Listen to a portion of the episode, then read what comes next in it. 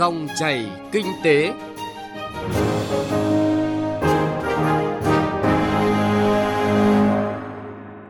Xin chào quý vị và các bạn. Chương trình dòng chảy kinh tế hôm nay chúng tôi chuyển tới quý vị và các bạn những thông tin đáng chú ý.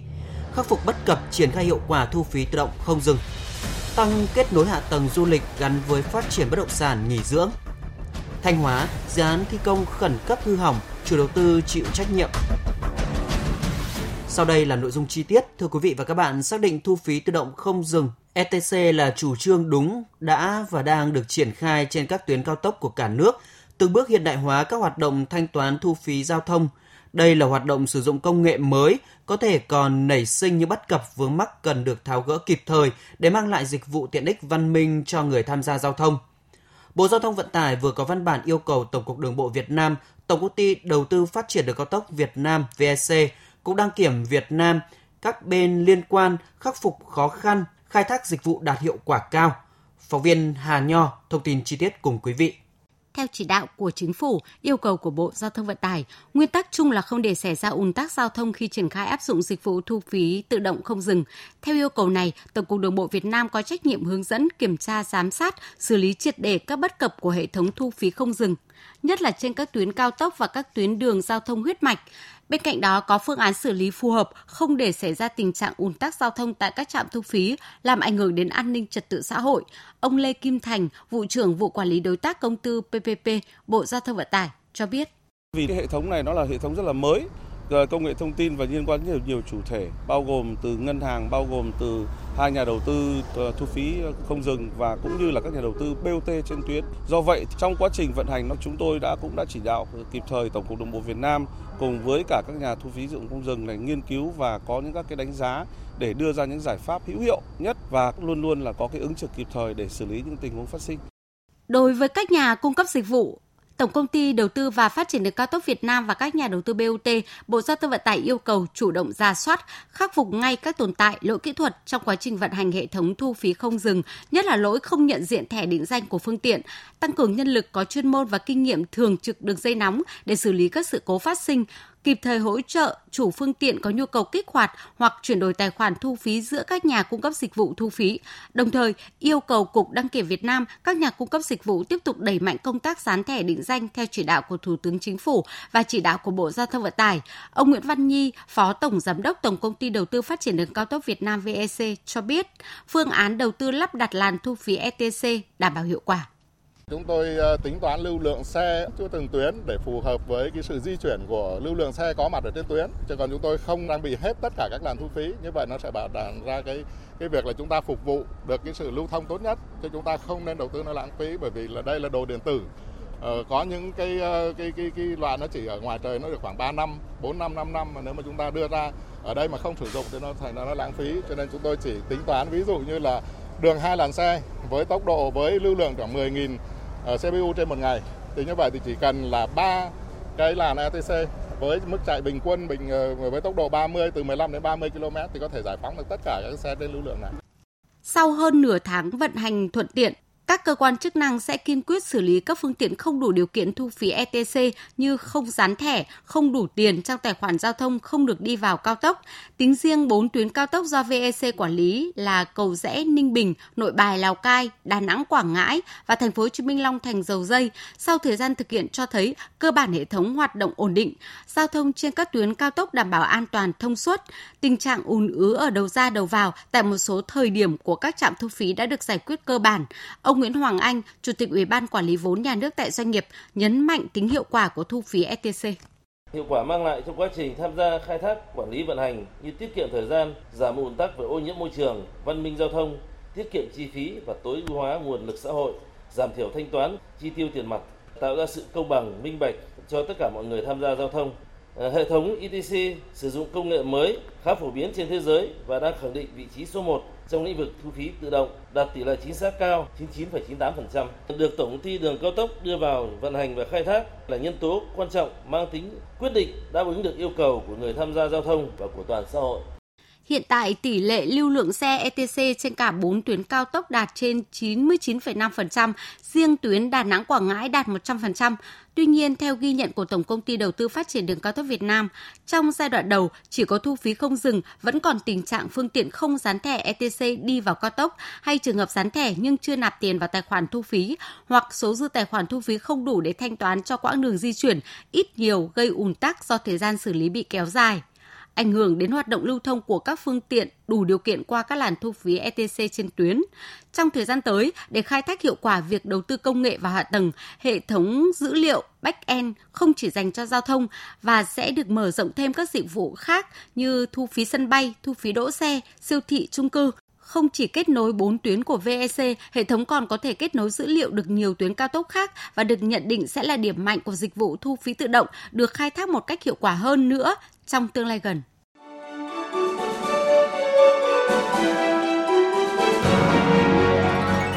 Dòng chảy kinh tế, dòng chảy cuộc sống.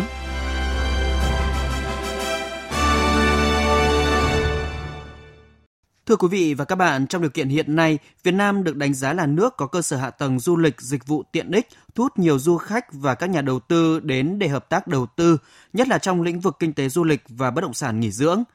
Do vậy, trong quá trình xây dựng sửa đổi các luật liên quan như luật đất đai, luật quy hoạch cần chú trọng các yêu cầu về tính kết nối để vừa phát huy nguồn lực đất đai phát triển kinh tế du lịch, vừa đẩy mạnh thu hút FDI vào lĩnh vực bất động sản nghỉ dưỡng. Phóng viên Đài Tiếng nói Việt Nam phỏng vấn ông Nguyễn Văn Đính, Phó Chủ tịch Hiệp hội Bất động sản Việt Nam về nội dung này. Mời quý vị và các bạn cùng nghe. Thưa ông là với những cái lợi thế như vậy thì ông đánh giá như thế nào về cái tiềm năng của bất động sản du lịch nghỉ dưỡng? Chắc chắn là cái sự tăng trưởng kinh tế trong ngành kinh tế du lịch nó đầy tiềm năng như thế, với một cái mục tiêu cực kỳ lớn của chính phủ như thế thì rõ ràng đây là một cái lĩnh vực lợi thế, và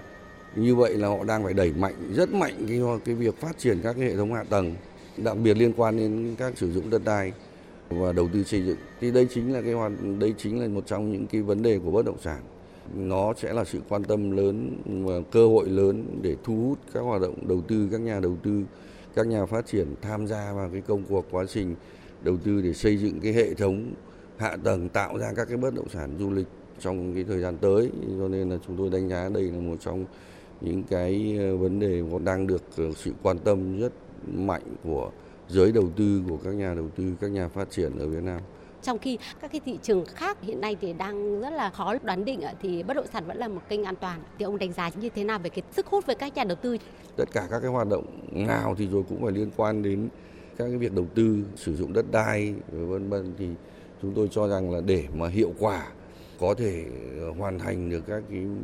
chủ trương chính sách mục tiêu của chính phủ thì chúng ta phải có quy hoạch. Trong cái ờ, quy hoạch đó phải bám sát với các cái chủ trương, các cái chiến lược của ờ, việc phát triển. Và đặc biệt là quy hoạch kế hoạch cho từng cái khu vực, từng vùng mà có nhiều những cái điều kiện tự nhiên ờ, văn hóa ờ, xã hội, tức là những cái chất liệu làm du lịch tốt, có sự kết nối giữa các vùng đó, cũng tránh những cái sự trồng lấn, trồng chéo, cản trở lẫn nhau. Phải làm thế nào tạo một cái sự ờ, hỗ trợ tương hỗ ờ, lẫn nhau. Thí dụ như vùng du lịch chẳng hạn ờ, thì một cái vùng tôi nói ví dụ như là Quảng Bình, Quảng Trị, Thừa Thiên Huế chẳng hạn thì họ có những mỗi tỉnh nó có một cái lợi thế. Ví dụ như Quảng Bình thì chúng ta có cái động phong nha kẻ bàng đẹp nhất thế giới. Rồi thành cổ Quảng Trị Thừa Thiên Huế thì có cái thành cổ của, của triều đại Nguyễn có lẽ cũng là đang còn tồn tại lâu nhất thế giới. Ví dụ như thế thì chúng tôi cho rằng là nó sẽ có một cái tạo một sự liên kết gắn kết những cái đó thì nó sẽ tăng cái hiệu quả. Tức là hệ thống để chúng ta kết nối tạo ra một cái, cái sức mạnh của nhau thì nó sẽ tăng cái sự hiệu quả ấy lên rất là lớn thì chúng tôi đánh giá là trong những cái việc đó thì trong các cái quy định của pháp luật ừ, đặc biệt là các cái luật về đất đai về quy hoạch về đầu tư xây dựng cần phải được chú trọng thì chúng ta mới có một cái sự phát triển đồng bộ thống nhất tận dụng các cái sức mạnh của nhau thì nó tạo ra được những cái, cái hiệu quả tốt cái sức hấp dẫn với các nhà đầu tư ngoại ạ, tới đây thì ờ, sẽ được cải thiện như thế nào? Ờ, rõ ràng thì ờ, chúng ta cũng rất cần những cái nguồn lực ờ, không chỉ trong nước mà chúng ta bởi vì thì rất cần những cái kinh nghiệm, những cái dòng vốn và đặc biệt là cái hoạt động thực tế đầu tư của các doanh nghiệp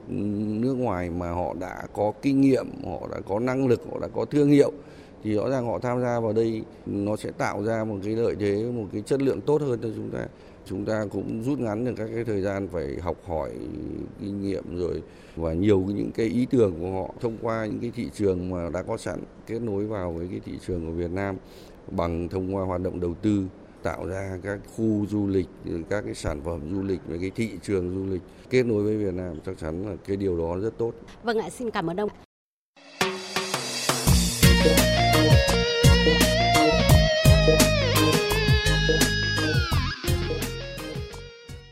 Thưa quý vị và các bạn, dự án đầu tư xây dựng công trình xử lý khẩn cấp sạt lở ở xã Trung Thành, huyện Quan Hóa, tỉnh Thanh Hóa được thi công khi chưa phê duyệt khảo sát thiết kế kỹ thuật. Chỉ sau vài tháng đưa vào sử dụng đã xảy ra tình trạng hư hỏng, bê tông đứt gãy, tiềm ẩn nguy cơ mất an toàn khi mùa mưa đến, ghi nhận của phóng viên Sĩ Đức. Công trình chống sạt lở khẩn cấp ở xã Trung Thành, huyện Quan Hóa được Ủy ban nhân dân tỉnh Thanh Hóa phê duyệt ngày 23 tháng 9 năm 2021 có tổng mức đầu tư gần 37 tỷ đồng. Mục tiêu của dự án nhằm khắc phục tình trạng sạt lở, đảm bảo an toàn lâu dài cho cụm công trình trường học và công sở xã Trung Thành tọa lạc phía dưới ta luy. Dự án do Ủy ban nhân dân huyện Quan Hóa làm chủ đầu tư. Đơn vị được chỉ định thầu thi công là công ty cổ phần Xuân Việt có địa chỉ tại thành phố Thanh Hóa.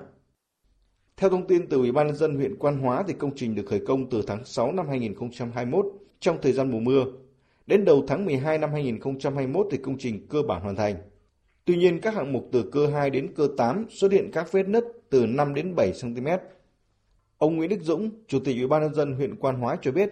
đã phát hiện hiện tượng này từ trước và có báo cáo với tỉnh và các sở ngành chuyên môn cũng đến kiểm tra và đề nghị chủ đầu tư phải theo dõi, thực hiện các biện pháp an toàn. Tỉnh thì cũng đã có chỉ đạo sở xây dựng cùng các ngành lên kiểm tra đánh giá nguyên nhân thì nó do là cái việc là địa chất, cái khu vực xả trượt đấy là nó phức tạp. Do quá trình mưa như thế thì nó, nước nó thấm vào bên trong và hình thành một cái đới bị nứt nẻ, đập vỡ mạnh. Thì tỉnh cũng đã có yêu cầu, chúng tôi đã thực hiện biện pháp là di rời người và tài sản ra khỏi khu vực nguy hiểm, không sử dụng các cái công trình trong cái phạm vi đó để cho đến khi được khắc phục các cái yếu tố nguy hiểm khi được hỏi công trình thi công khi chưa được phê duyệt thiết kế kỹ thuật đánh giá địa chất, Chủ tịch Ủy ban nhân dân huyện Quan Hóa khẳng định đây là dự án thực hiện theo quy trình khẩn cấp, tức là vừa làm vừa khảo sát thiết kế, hồ sơ hoàn thiện sau. Thế nhưng vấn đề đáng quan tâm là mùa mưa đang đến, công trình hư hỏng không chỉ ảnh hưởng trực tiếp đến đời sống người dân học sinh mà vấn đề khắc phục sửa chữa phần hư hỏng của công trình, ai sẽ chịu trách nhiệm? Ông Phạm Bá Thoại, Giám đốc Ban Quản lý Dự án Đầu tư xây dựng huyện Quan Hóa cho biết, vì công trình chưa nghiệm thu, đang trong giai đoạn thi công, nên nhà thầu sẽ phải chịu trách nhiệm. Tổng dự toán không thay đổi. Về hướng khắc phục thì ông Phạm Bá Thoại nói. Sau khi nó bị như thế, Ủy ban tỉnh đã cho à, các sở là đã lên kiểm tra và đã có báo cáo rồi. Ủy ban tỉnh đã có văn bản giao cho huyện để chủ động xử lý các cái thứ nhất là di chuyển người thứ hai là rào chắn đặc biệt nhất là ủy ban tỉnh đã cho phép ban quản lý dự án AMU là thuê một cái đơn vị tư vấn mà có năng lực chuyên về siêu âm 2D ấy, để hướng thì là thiên một cái phương án là phương án tháo khô. Tức là rút nước ở trong cái mái máy ly đấy ra dùng bệ phản áp lấy cái đất đấy bới ra xong là lưu liền để lọc cái bệ phản áp ở đấy. Với tính chất cấp bách thì những năm gần đây ở khu vực miền núi của tỉnh Thanh Hóa đã và đang áp dụng thi công nhiều công trình theo hình thức cấp bách nghĩa là được chỉ định thầu, thi công trước và hoàn thiện hồ sơ sau. Tuy nhiên, phần lớn các dự án kiểu này đang gây tranh cãi về chất lượng công trình cũng như mức đầu tư.